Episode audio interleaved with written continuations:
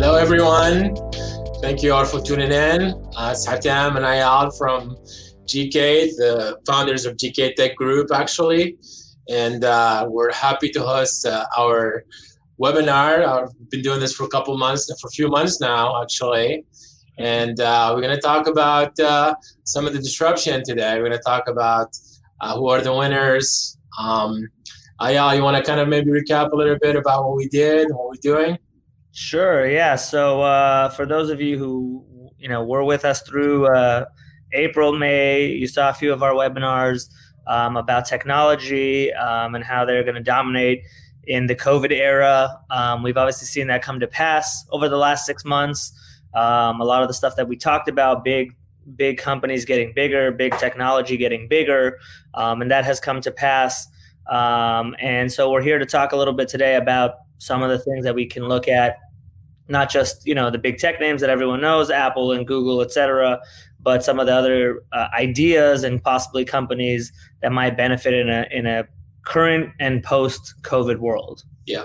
So basically the idea is, is covid-19 has impacted every aspect of our lives.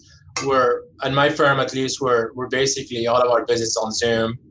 Uh, companies like microsoft have basically said that two years of digital transformations that are happening in two months. And this has happened in, in all industries, ubiquitous basically.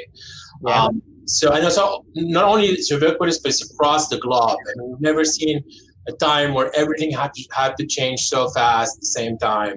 Yeah. Um, and and as a result, a lot of companies uh, work work the nature of work has changed. Companies, organizations have to change. Mm-hmm. They need a comprehensive solution for their processes, for communication, for collaborations, and it all has to happen in a, under, under a foundation of privacy and security. So it's really a lot if you think about it, right? Yeah, um, totally. Yeah, I mean, the online transformation has been incredible. You know, I was, I, you know, going through a lot of these companies. You obviously have companies like Microsoft, like you talked about, who, who are poised for digital transformation. Then you have companies that people don't really think about, like Nike and Target. Um, retail, like Nike's digital sales grew over 80% year over year. Uh, Target over 100%. And then, of course, Zoom, which we all know and use, you know, every day now their revenue increased over 350% um, since last year. So this this trend is going to happen across all businesses, and just like everything when it comes to innovation and disruption, if you're not adapting, you're dying. And if you are adapting, and if you have been able to jump on the digital bandwagon, then you're actually flourishing in this in this environment. Yeah. And with that, with that being said, we, we're gonna we're gonna have two really amazing speakers, guests today to speak speak to that. Yeah. Um, uh, we're gonna have Devin and Pedro from Global X. Global X is an ETF provider and, a, and a, a, partner of ours that we use, and they're really an expert in, in thematic investing. And what thematic investing means is just they invest in in, in, in strategically in, in different sectors and, and, and provide resources and tools to figure out how which sectors to invest in and why and so forth. It's yeah. really right in line with how GK works and, and what we how we do things. We're yeah. not uh, we're, we don't believe in just owning everything at the same time. Uh, we want to be tactically owning different things at different times of, of, of, of the cycle and so forth. Um, so Global X has been around since 2008, I think. Um, uh, again, another disruption. And we have Pedro and uh, Devin here. Um, both. Yeah. Uh, welcome, guys. Yeah, welcome, guys. Thank you for joining us. Thanks for having us, guys. Yeah. I do. Thanks for having us. of course. So I, I do kind of for one second want to you know want to talk about how Gerber Kawasaki and Global X kind of think along the same lines. Is our, our base philosophy of investing is what we call index plus alpha um, meaning we look at sectors of the market, we look at individual companies, and we really want to find you know the areas of the market that are that are poised for growth, right? And not just kind of look at okay, let's own everything. Um, and Global X really does provide that kind of value for us, and, and, and we're looking to look kind of like Hatem was saying, thematic investing, because we did, you know, we've all we've all seen that Apple has gone from a trillion dollars to two trillion dollars. Uh, you know, the so-called FANG names have been in vogue for a while, but these companies are, you know, are huge now.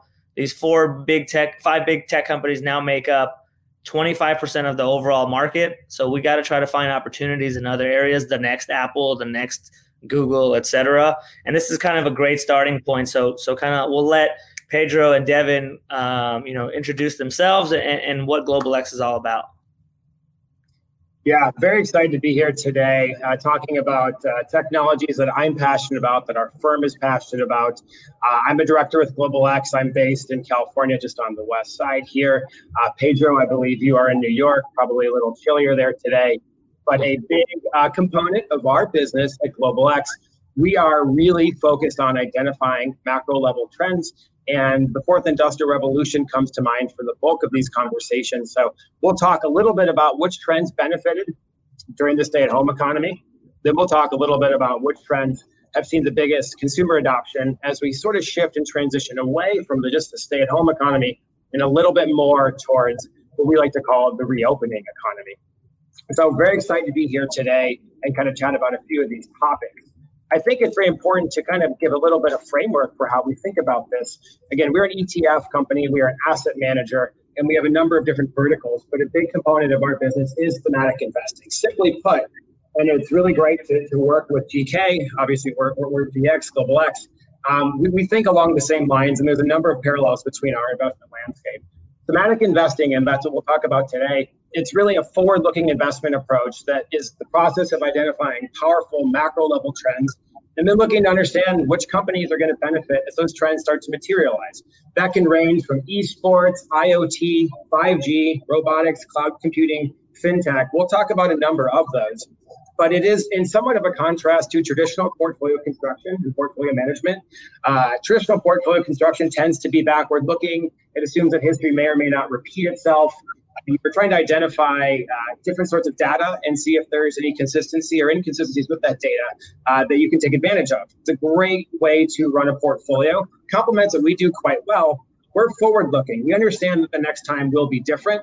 These are long term, global growth oriented strategies. So you will see that there's quite a bit of a difference between the, some of the names that we hold and some of the names that you see other managers tend to hold. To come up with that, uh, we have a, you know a, a, framework for identifying and categorizing which themes are investable. This is a compilation of data and research that we read from academic sources, the World Economic Forum, Bain, BCG, Goldman Sachs, and you can see we break it into category, mega theme, theme, and then sub theme.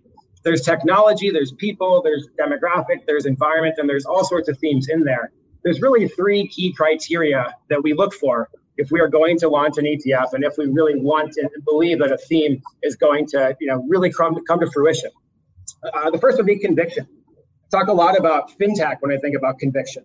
I can't stand going to the bank. It takes way too much time. The business continuity isn't there for me. The time is really excessive. And COVID 19, I, I don't want to handle cash and I don't frankly need to handle cash. So if you think about a structural shift that we have a lot of conviction in, financial services is going digital. It has been for some time and you're seeing massive acceleration as a result of that. Another key criteria that we think about is time frame.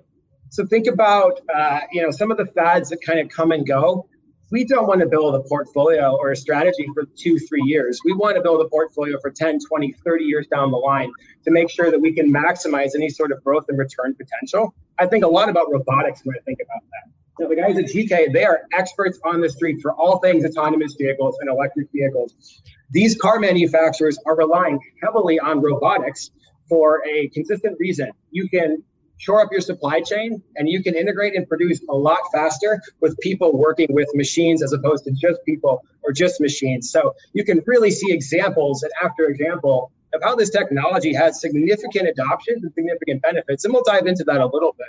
And then the last thing that we look for is really investability. We want 20 names. We want evidence that that sector is growing. We can have diversified exposure to that sector, and we can take advantage of movements in that sector. So those are the three key criteria that we really think about when we're looking at launching a strategy or portfolio. And it's very, very similar again to what the, the, the team at Gerber Kawasaki is doing.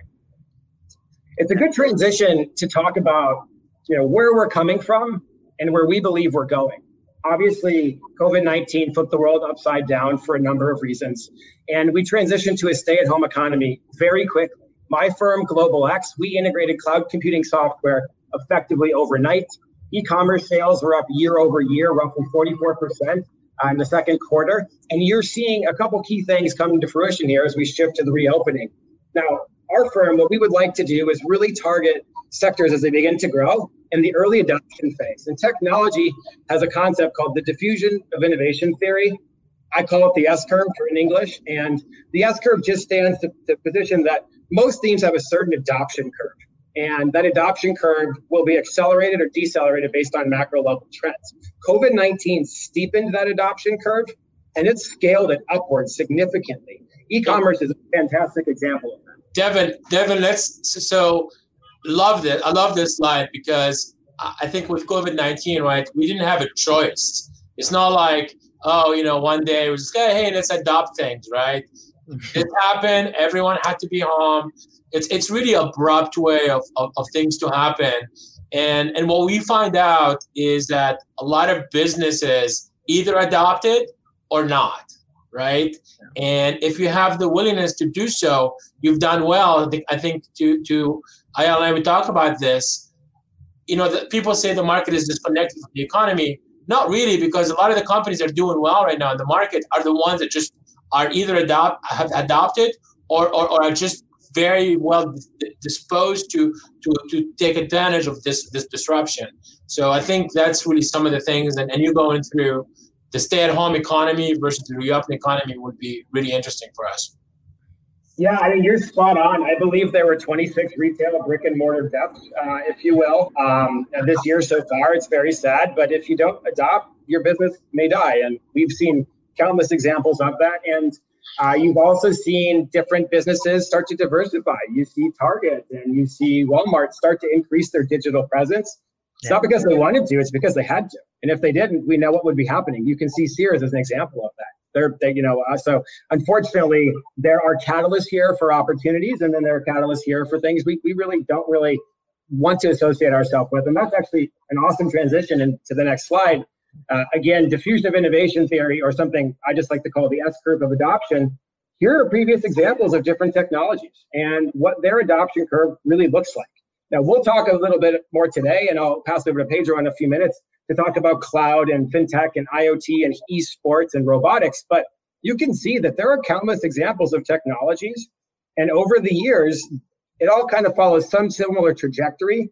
I think it's very interesting and relevant to talk about um, the era of, of the Great Depression, actually, not the COVID 19 is that, but it is a moment in time. We're all going to remember this when we're talking to our grandkids in 50 years about what's happened and what life was like then and how certain things changed and adapted. Uh, today actually marks the seven month anniversary of the last in person client meeting I did. We're currently using cloud computing to host this webinar. Um, so there's countless examples, but take a look at the refrigerator back in the 1930s that was a very early nascent uh, technology and saw massive adoption. And that was because folks needed to be able to store their consumer goods because it was cheaper than going to the grocery store. So when we look back in time, there's going to be countless examples of where that S curve really just went up and to the right. Um, and we'll dive into a couple of those themes in, in, in, just a moment here. But it's interesting to think about how quickly we've adapted. Our firm is using Zoom and Slack, and we effectively did that overnight. So it, it's very interesting, and you guys are spot on, which sort of brings me to my next point of, of where we are right now. And we, we believe we are in the reopening economy. The reopening economy will be defined by two things. Uh, the first one is safety, and the second one is flexibility. I'm going to be working from home for some time, but at some point I will likely start seeing my clients again and we'll be going into the offices. Schools are starting to reopen. Business continuity is becoming a concept. Now, we had the, the, CARES Act, which is roughly $2 trillion of a, of, a, of a backbone to help us adapt and to get here. Now there will be a number of new themes that will benefit from connectivity, uh, robotics, and continued manufacturing that we're going to get to. But we, we firmly believe we are in the reopening economy. And a couple of the key themes that my colleague Pedro is going to hit on uh, are, are right here. Cloud computing, which is what we're currently doing. Internet of Things. I, I actually stayed in a hotel for the first time recently in a very long time. And my phone was used to get into the hotel. It was used to get into my room as a key card. And that's how I controlled the remote control and the telephone inside the room. That's an Internet of Things connected device application. We'll talk a little bit about robotics and robotics manufacturing and how supply chains are reintegrating uh, with robotics so there's less contact there. And then esports, we all want to be entertained. I'd rather be going to a Lakers game, not watching it on TV. Um, but esports and digital communication entertainment, in our opinion, is, is a theme that is very likely poised to benefit as we continue to see um, people looking for ways to entertain themselves. So, with that, I'm going to pass it over to my esteemed colleague, Pedro Palandrani. Uh, Pedro is an analyst covering technology, frequently cited in the journal, uh, Bloomberg, and other various financial media. So, Pedro, thanks for joining us today. And uh, here, here, here you go with cloud computing. yeah, no, thank you, thank you guys for having me today. Excited to to be here. So, yeah, let's get into the meat of this presentation. You know, starting with eh, the cloud computing team, I think it, it has been clear at this point uh, that it's been a phenomenal year for cloud computing companies as we entered uh, the work from home economy that you were describing, Devin. Uh, but that's, I guess, not new news anymore. And what we want to talk about today is the relevance of cloud computing as we reopen our economies and enter the new normal in the next few months or quarters. Uh, but as we go through these transitions, I think it is important to understand that cloud computing companies have become extremely ingrained in our way of working, uh, studying, and, and even allowing us to, to, to, to maintain our social interactions. Um, before we get into the meat of cloud computing, uh, we wanted to start with the definition and segments that represent uh, the theme as a whole. So, you know, cloud computing basically provides on demand availability of computing resources, uh, any uh, any type of data stored in software programs. And thanks to the cloud, all of these resources can be accessed via our smartphones, lap, laptops, basically anywhere at any time. So this is really different to on-premise software that used to be installed in our computers uh, and having access to that computer was probably the only way to access the software so all of that has changed with cloud computing. And here we're breaking down the theme into five different segments. We, we really think that this is really important to, to think about. First, we have the software as a service seg- uh, segment, uh, the SaaS segment.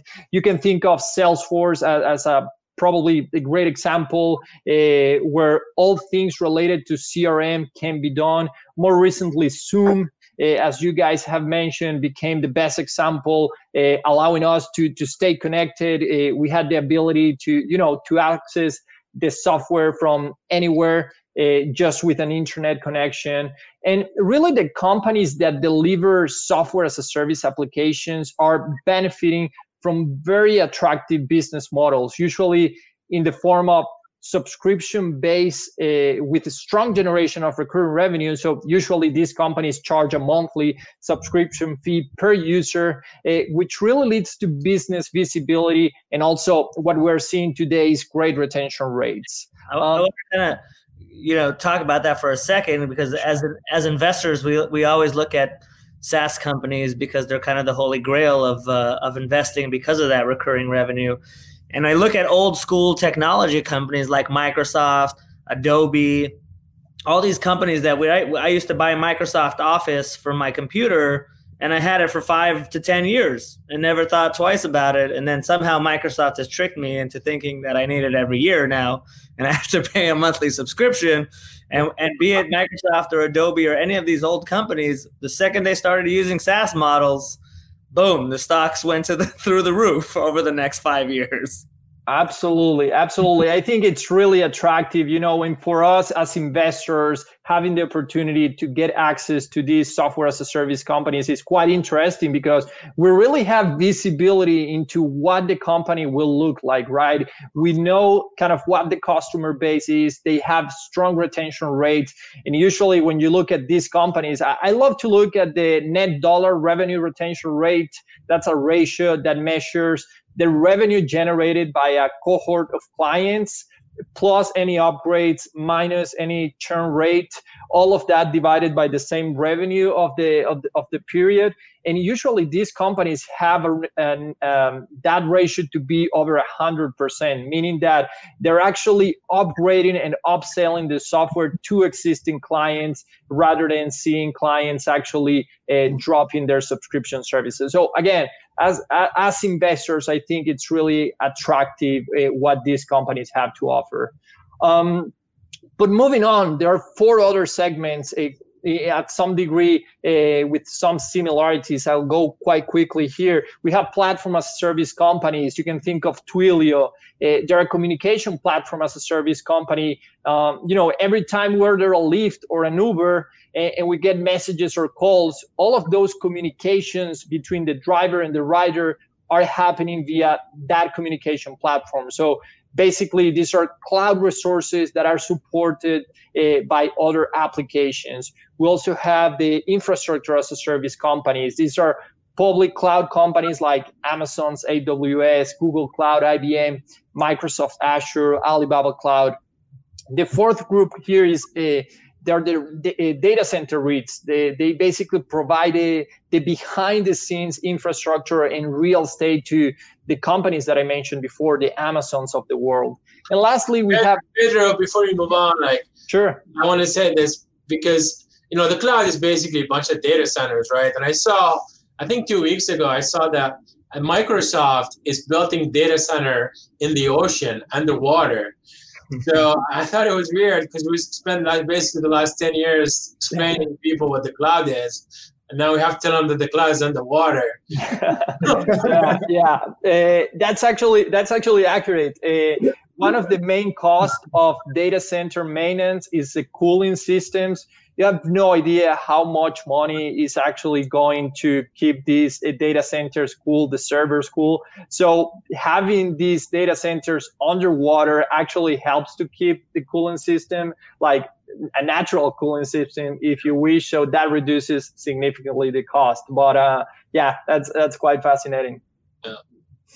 All right. Um, you know, without digging too deeply, I think that it is clear that, you know, businesses, individuals like ourselves really rely on cloud infrastructure uh, and software more than ever. Uh, so going Sorry, through real quick, uh, the last the last one you had there, and I think it's one that people are less familiar with, is the is the edge computing, right? So, right. so as everything's gone to the cloud, and everything's gone you know away from our hard drives. Edge is kind of like a almost like a hybrid from my understanding of of the cloud and local storage. So can you talk a little bit about edge computing? Uh, nvidia likes to talk a lot about edge um, with their gpus and all this stuff. So can you give us a little bit of a background on that? Yeah, no, absolutely. So essentially, as you can see here, that's a fifth group that we include within our cloud computing ETF. As we look at the future and we start seeing 5G connections proliferating, we're going to need a kind of a network connectivity to be closer to each other. That's going to drive cloud computing to actually also be a kind of close to the network. So that means that our smartphones, any connected device that we own is going to be somehow connected uh, to the cloud in a way that it's going to allow us to, to have lower latency. Latency means a delay in data communication. So we're really going to be able to disrupt the old model of having just data centers miles and miles away from us kind of all the transactions are going to happen next to us and that's going to increase significantly the speed of operation so if you start thinking about autonomous vehicles robotic surgery all of that requires it, transactions to happen in just milliseconds. So edge computing is really going to help that happen, right? Otherwise, if you're going to have your autonomous vehicle send a command to a data center miles and miles away from, from where you are, those milliseconds it can really be uh, something that is very important, right? So you really need to reduce that latency as much as possible, and edge computing will will help out with that. Awesome.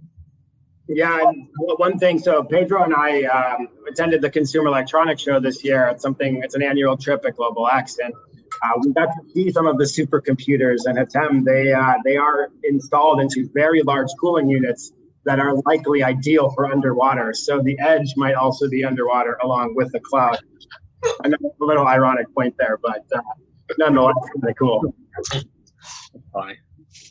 All right. Um, moving on here, guys. Uh, you know, clearly at the onset of the pandemic, I think we all saw a drastic uptick in interest around remote working, uh, jobs especially, uh, and related services, as it, it is evident by this chart. on the top left chart, we clearly saw a huge pickup in data usage during the first half of the year. And then the bottom left chart shows upstream data traffic growth, and that's data that users are uploading to the cloud, which again reinforces that the fact that we all have had to increase, increase the, the use of cloud video conference conferencing, cloud-based VPN to securely access a uh, share files uh, which are stored in our in our company's clouds. And even this webinar today is happening over the cloud right all of this growth has been reflected in the company's recent results and i love this chart if you look at the, the chart on the right the software as a, uh, the software as a service quarter over quarter and year over year sales growth uh, what we're seeing here is that the group as a whole has continued to show growth relative to the S&P 500 companies uh, that basically, as you can see, have experienced a decline in top uh, top line revenue. So if you look at the navy blue colors and the orange colors for Q2 2020, uh, you can see that the software as a service companies actually continue to grow their revenue even during the first half of the year. That was very challenging for many companies in the S&P 500. To that point, just to give a little bit more color on that you know, the market, everyone thinks is doing so phenomenally well. The NASDAQ, which is obviously tech heavy, is up 25% for the year. The rest of the, the overall market is down 5%. If you strip out the big five tech names, the market's actually down for the year. And if you're a small company, anything under you know two billion dollars, as they like to classify it, that that index is actually down five percent for the year. So to your point here, and what we've been saying is right. If you're big, if you're technologically savvy, if you're software as a service, you're you're this is a boon for your business. Um, and if you're not, unfortunately, you're seeing you know you're seeing the other side of that. This is what this is what w- they tried to get into in the debate, right? This so-called K-shaped K-shaped recovery. Um, if anyone could say anything in the debate, um, we, we kind of got into that. For sure. Awesome.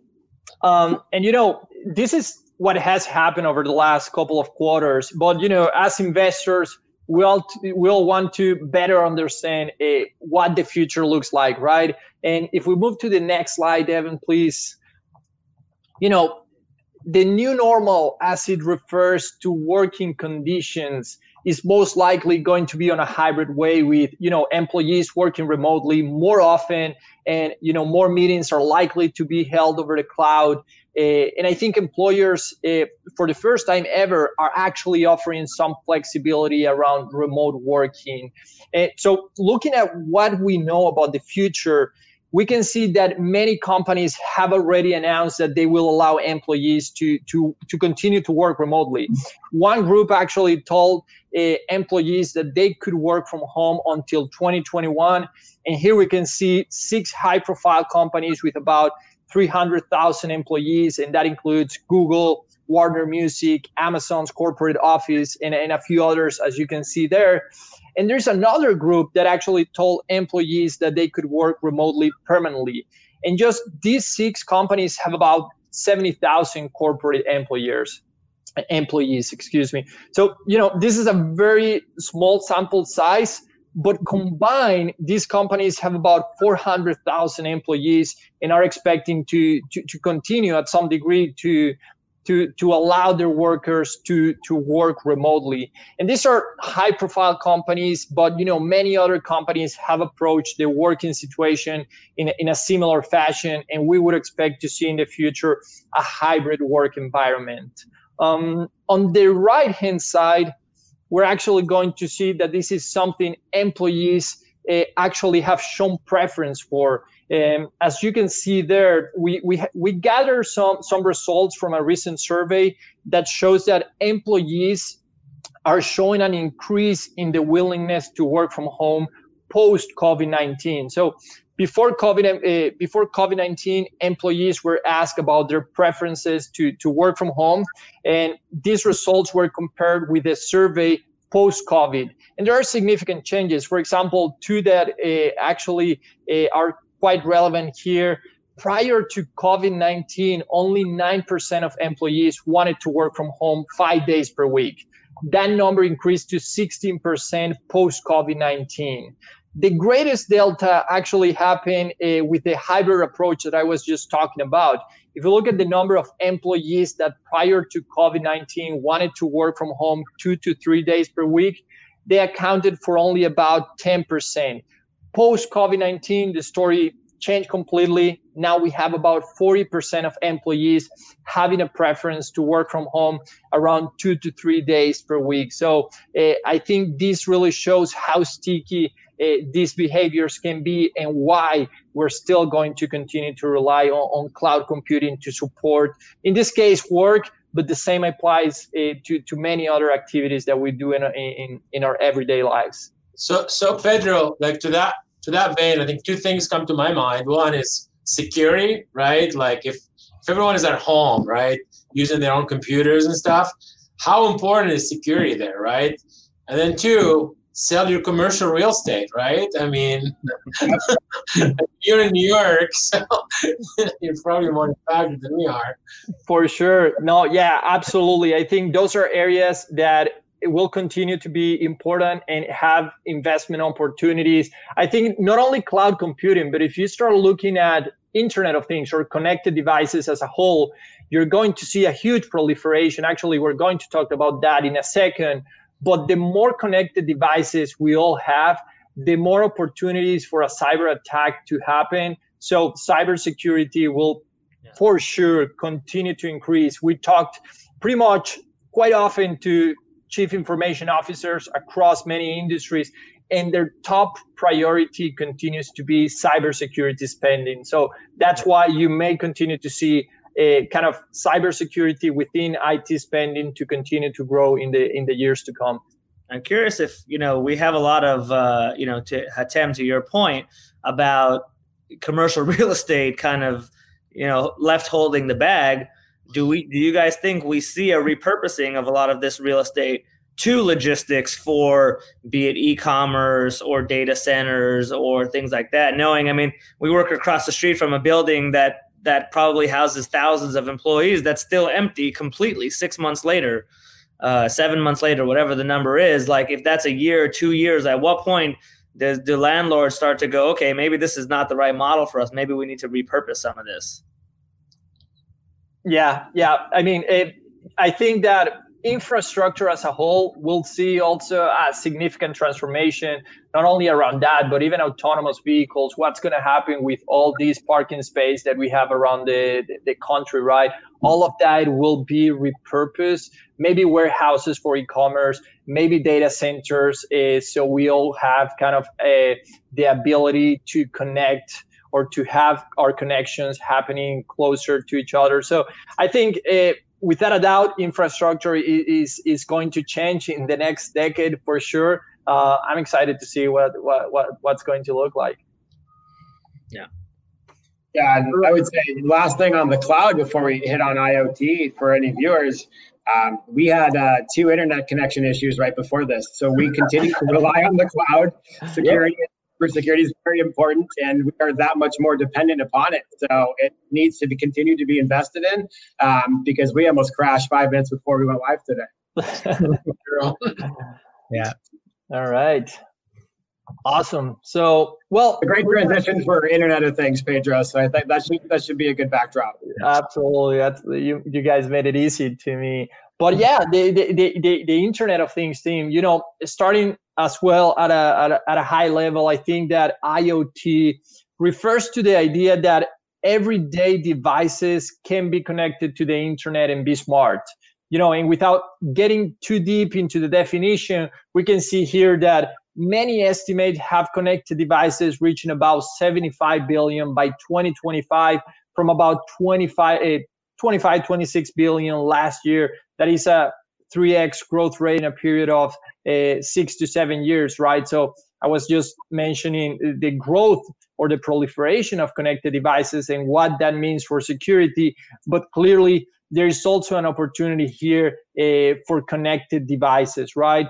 We have a few kind of tailwinds supporting this trend. We have rapidly failing cost, and I'm going to talk about that in just a second. We also have growing commercial adoption. You know, even outside the industrial segment, Now we see chips, semiconductors, microprocessors in multiple devices from multiple industries. You know, even from microwaves, light bulbs, doorbells, to kind of uh, high-end technologies like robotic surgery, autonomous and electric vehicles, and the list just goes on.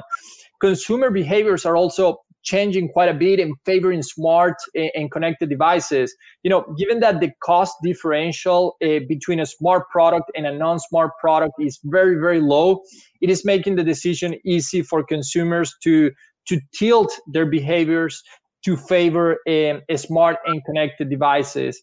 And of course, we talked a little bit about 5G, but the 5G rollout is also uh, expected to be a huge tailwind for, for Internet of Things, right?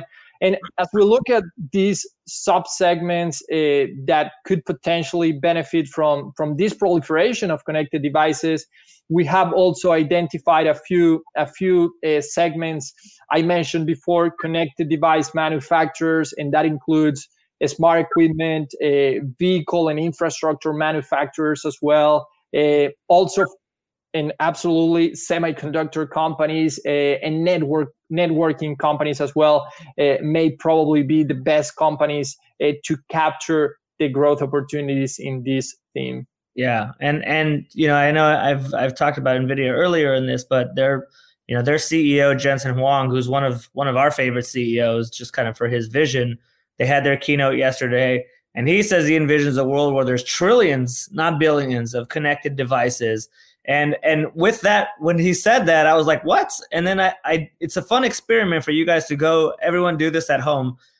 Can't first of all try to guess how many connected devices you have, and then go to your actual house and work and figure out how many actual connected devices you really do have. Because mine was twice as many as I thought of in my brain um, where my TV and my my ring doorbell and my phone and my speakers it's all these things that we don't even think about like my son's this toy that my son has is a connected device now. It, it's kind of amazing.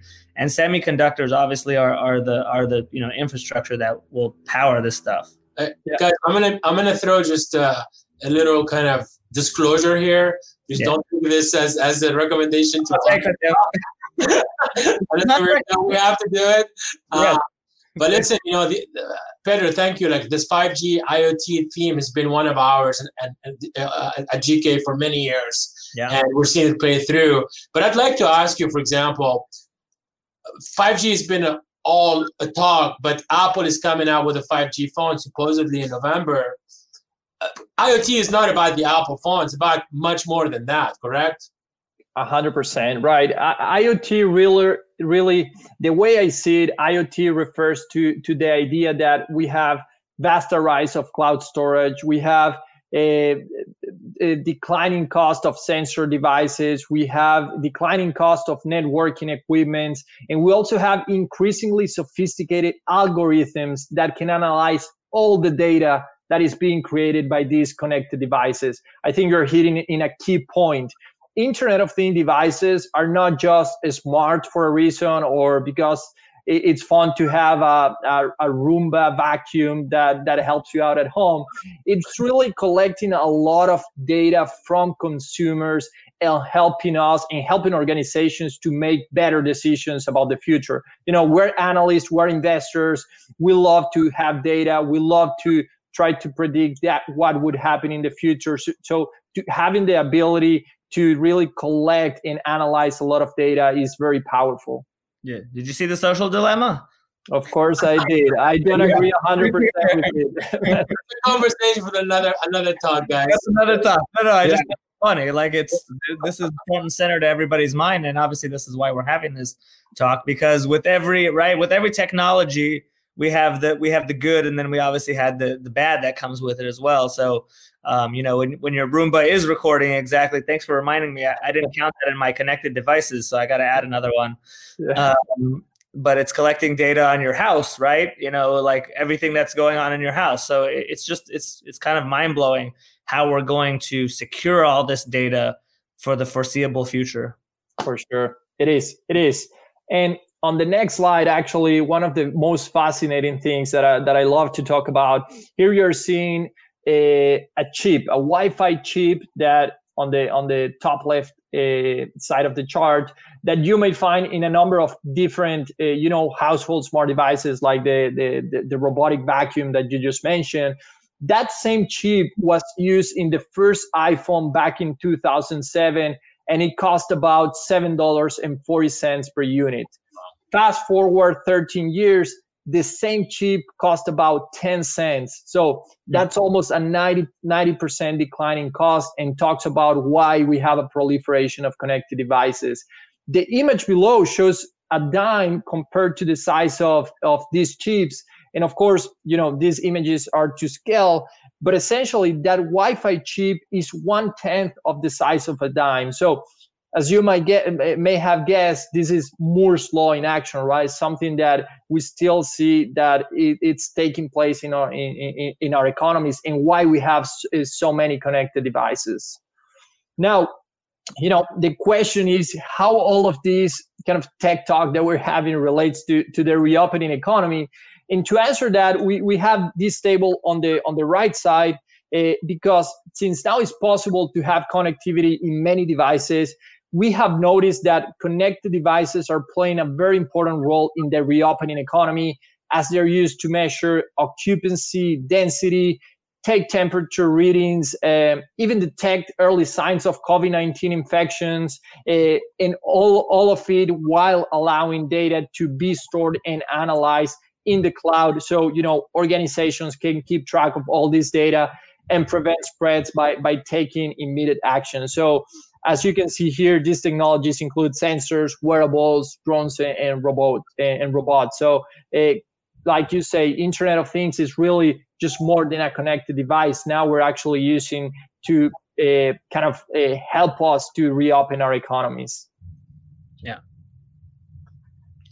Devin, if we go to the next slide really quick, maybe we can talk about two kind of concrete examples if we look at wearables, uh, you know, there's a large number of physiological metrics uh, currently capable uh, capable of being measured from commercial wearable sensors. You know, and, and the power of wearable devices is that changes in these physiological metrics can be read by an early detection algorithm for, for COVID 19 monitoring. So essentially, you have programs such as the one from Fitbit just three weeks ago where over 100,000 Fitbit users across the United States and Canada sign up to, to allow Fitbit to actually detect and inform users for early symptoms of COVID 19. And actually, the study showed that all of these wearables uh, devices detected nearly 50% of COVID cases at least one day before participants reported uh, any kind of symptoms. So, you know, imagine how important this is by allowing people in in, in companies to actually uh, take quick actions uh, and identify at-risk communities. So, I think this is quite important and, and, one of the use cases that we're seeing from from from connected devices. Um, sensors as well, and uh, I know that we're a bit short in time, but these are kind of great examples. Happy to, to share more with you. I mean, isn't the the new Apple Watch? I think has a blood oxygen saturation sensor. I mean, yep. it is seven hundred dollars, but we do own the stock for that for that reason. But it's it definitely a it's, a it's a great way of using it. And and frankly, I don't about politics, but we have done such a poor job in this country dealing with COVID nineteen but you know this this contact tracing technology can be made so so much easier with with some of this technology. We just haven't haven't done a good job doing it you know? Yeah yeah absolutely. Uh, but you know it's not only going to be about this pandemic. Future pandemics will have the ability to to you know to to to be supported by by these type of technologies that hopefully will help us out to to to you know take better actions in, in the future. Yeah. Awesome. Awesome. Um, guys, if uh, if you don't have more questions, maybe we can jump in into the video games and esports thing because I know we're a bit short in time. Yeah, yeah. let's do that. You know, for those of you who, who again have followed us for a while or our clients, um, you know that video games is a theme here at Gerber Kawasaki. You know, the gaming. Um, we've done this in our past, uh, you know, webinars as well. Um, gaming, you know, just like all the other things we talked about today, COVID was not the cause of it. COVID was the accelerant.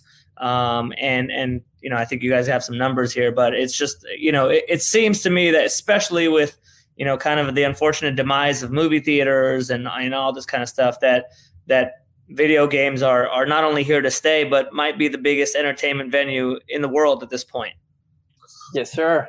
Well, it, kind of we're going to talk about that because I think what it's so important to recognize is that the video games industry uh, and esports combined, it's a very, very large market. As you can see here, we're talking about a $150 billion market that, just for context, is larger than the box office and professional sports revenue combined. So even if we look at the, the highest grossing video game ever on the top uh, on the top right corner of the slide, uh, we can see that GTA 5 reached six billion dollars in sales, and this was back in 2013.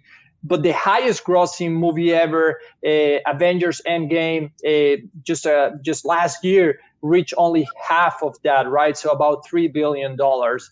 Uh, so we're really talking about a very, very large market. From a geographic perspective, I think the, the US is the largest gaming market by revenue. It's very closely uh, followed by, by, uh, China and, and Asia as a whole. Um, but it is important to understand uh, for uh, by investors that uh, this is a global theme with multiple companies uh, from all around the world right? So i think it's important to recognize that that the opportunity is not only here or china. We're actually seeing a lot of growth in latin america europe all over the world to to be honest. And i mentioned 150 billion dollars but the revenue is actually expected to reach about 200 billion dollars by 2022 so clearly showing uh, the growth opportunities available in, in, in this theme. Yeah, and and we're seeing more more right. We're talking about cloud and Internet of Things, right? We're seeing video gaming increasingly becoming digital and cloud based. Cross platform now is what they're talking about, right? This is every gamer's dream. That I'm not a gamer personally, but I know several of them but everybody's been talking about being able to play your PC game on, and your PlayStation game and your Xbox against each other so that's coming. You know, you have you have Google and Apple and all these companies coming out with cloud-based right gaming systems and Microsoft. So we're you know it all kind of goes it all kind of gets intertwined, right? Yeah, absolutely. Pedro, can you talk a little bit about maybe some of the game engines? I know Unity is a, is a story that a lot of people are talking about. It's a new stock that went public. Yeah. One few shares here and there. Um, we have a lot of clients who are in gaming, so we know this space quite well. Yeah, Unity recent IPO, the stock has done pretty well over the. I think it's been three weeks since it's been public. Uh, you know, you, you know, I really think that uh, the overall the back end technology for video game publishers and developers is going to be more important than ever. Uh, but even at, at, at, the very kind of a high high end of the technology spectrum. If we look at even consoles uh, that are expected to be released at the end of this year by Microsoft, you know, launching the Xbox Series X and their digital edition, Sony is going to be doing the same. Just in a few weeks, actually, uh, in mid-November, we're going to see the release of these new consoles. This usually kind of it, it has spillover effects over the overall gaming industry. So if you think about it, what's the first thing that we all do when we buy uh, a, a, new console right? We buy two three video games to actually try out that that new uh, video game console. So what happens with that is that we have positive spillover effects over the over the industry right? So consoles are complementary goods to video games.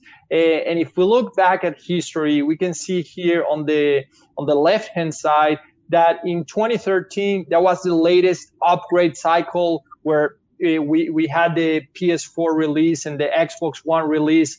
Now we're actually going to have the you know seven years later the next uh, console cycle. But if we look at the 2013 to 2014 period and looking at the right hand side, you can see that all of these video game publishers and developers, Activision Blizzard, Ubisoft, Take Two Interactive, Electronic Arts, all of them outperformed uh, the technology sector and the S&P 500. Again, uh, this is kind of very complementary, very synergistic. So when you have uh, new consoles and kind of uh, what you're seeing with Unity and, and kind of Epic Engine as well, all of that is very synergistic with, with the industry as a whole. But you know the consoles, that's kind of a, just one more driver. If you look at the next slide, I think uh, Eyal, you talk a little bit about uh, cloud gaming, right? Uh. I think that's a big difference that we're actually going to see, right? Because uh, if, if, if you start looking at the recent launches of Google Stadia, Amazon allow, uh, announcing Amazon Luna, all of these big tech companies really want to take part on, on, on the opportunity here. Uh, PlayStation is doing the same with PlayStation Now. Microsoft is doing the same with xCloud and Game Pass. Uh, so again, I really think that uh, just as Netflix disrupted the, the, the, distribution model for movies and TV shows, cloud gaming could have a very similar impact on the video game industry. I think it's very powerful when not only you have uh, the opportunity to play across different consoles or, or platforms, but imagine kind of the, the ability for you as a gamer to actually uh, play AAA games from your smartphone, stop there, hit the pause button, and then continue to play on your consoles, on your PC. So that incrementally is going to allow players to play more.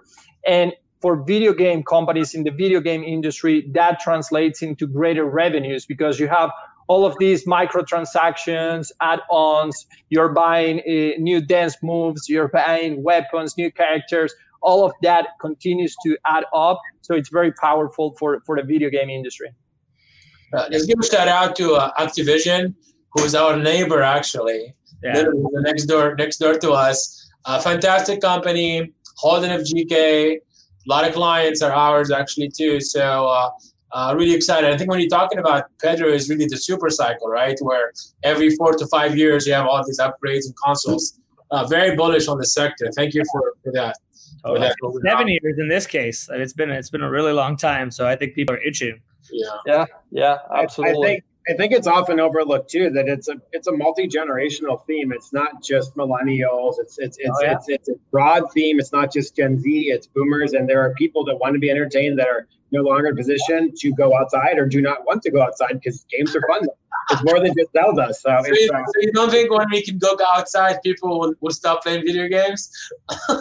let's hope. Let's, let's hope so. But there's clearly other avenues to entertain yourself if that's what you're looking for. So it's uh, it's a really much more uh, impactful business than I think most people have given it credit for. Kind of a, a sleeper industry. Yeah. yeah, for sure. Um. So so you know, I think we're running up against the clock here. Um, and I, yeah, I think we want to have some some time for some questions. Um, you know, this was all really great information. Again, you know, these are themes. Um, the reason we have Global X on is because these are the exact themes that we think about. Also, um, you know, we we love gaming. If you you know, Ross, our CEO, was on, uh, did a very big event uh, a couple weeks ago with the Wrap um, and Kara Swisher, and you know uh, we did one with Take Two Interactive CEO last year. So so we know a lot about these spaces, and, and we appreciate your guys' insight. Um, and so let's you know uh, we have a uh, you know I have one question here, um, which I'm not sure I understand, so I'm going to defer to you guys. Um, and it says, what data architecture setup company for IoT is popular these days and for the next years? Um, so I'm not really sure what data architecture setup company is, but maybe that's because I'm just a lowly financial advisor. no, I, I, think we could get more context on that question um, to, to be able to answer that. But maybe we can, you know, if if we get more color on the question, happy to get, to get back to you guys. Okay, sounds good. Um, I think I think you guys did such a great job of explaining things that nobody has any questions because they're. Yeah.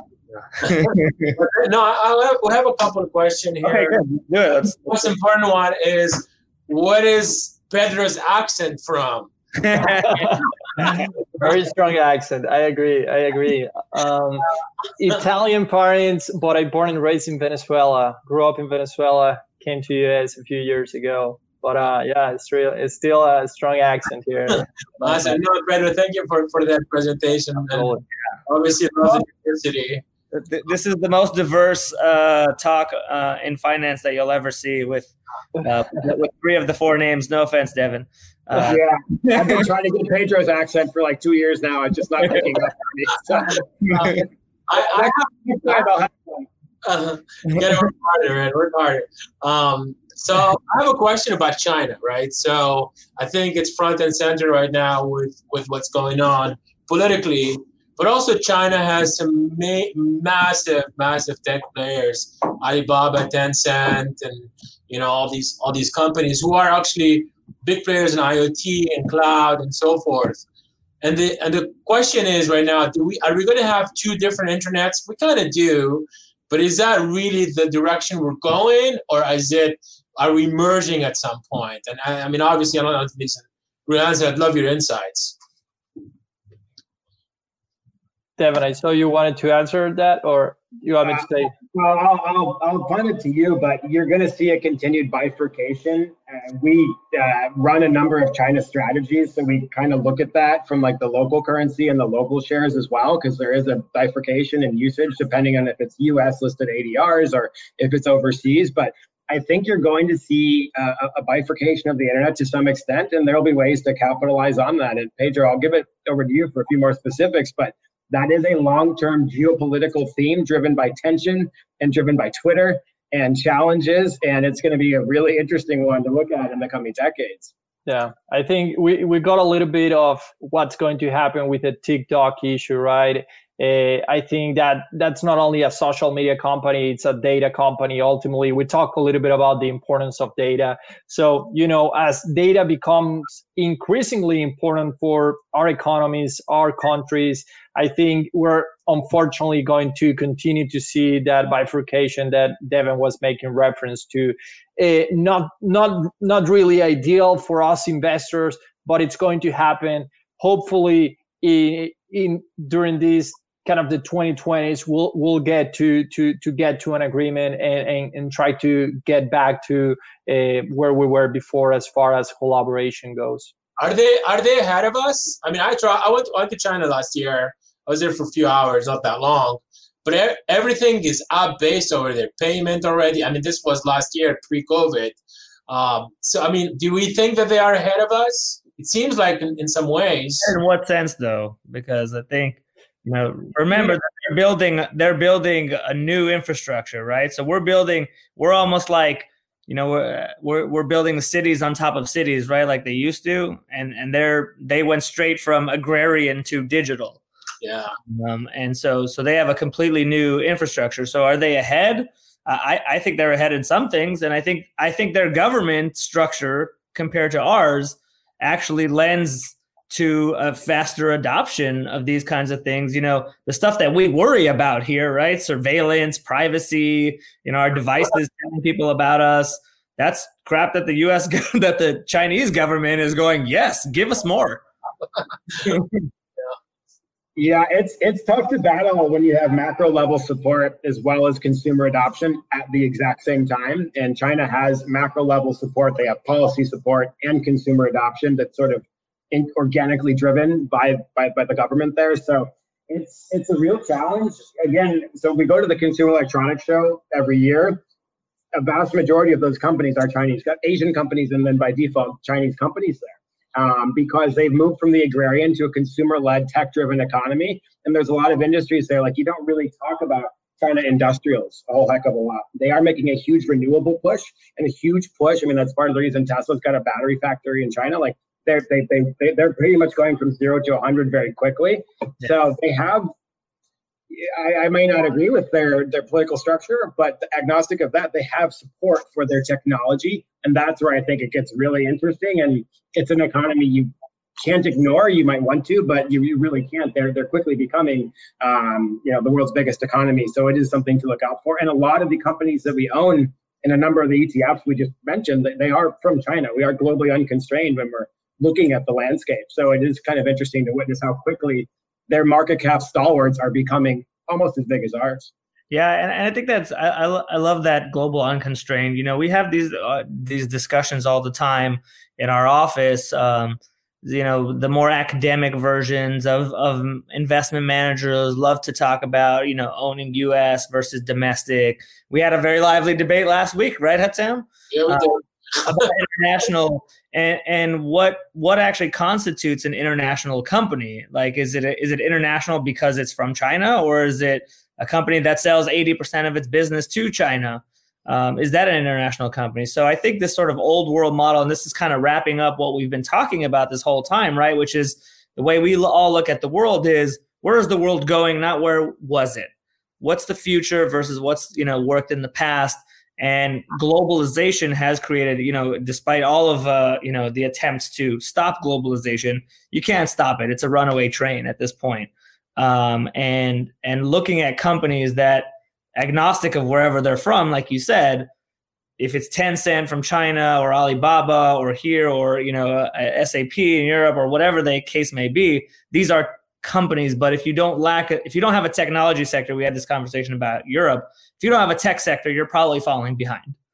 Um, and China does have a very robust tech sector, um, and, and so does you know Korea and stuff. So we we look at these companies for you know for people who are kind of trying to think of how we construct portfolios. Is we're looking you know on a global level, on an industry sector level, and an individual company level, um, and then where they do their business, and then the themes kind of going forward, and what what what we think the trends of the future are going to be. So I think I think right we right up to the hour. Yeah. Um, really thank you, Devin, Pedro. Really, really awesome insights. Uh, it's awesome for us for the tech group to have you guys and, and kind of keep the conversation going. I'm sure we'll get you guys back. There's other sectors we wanted to talk about. I'm actually surprised we got through the hour without talking about Tesla. Uh, pretty amazing. Uh, but really, I'm, I'm definitely want to have you guys talk about different sectors soon. I really appreciate you taking the time. I love the work that Global X does. Thank you for supporting us. Thank you for bringing us uh, uh, products and, and, and, and, and really solutions that we could not find anywhere else. And uh, obviously, love the collaboration. So, and thanks everyone else who tuned in. I'm sure this this thing will live on on YouTube, and hopefully, we'll see it more. Send us some questions and so forth, and and that's it. Cheers, guys. Stay safe. Thank you. Okay, thank you.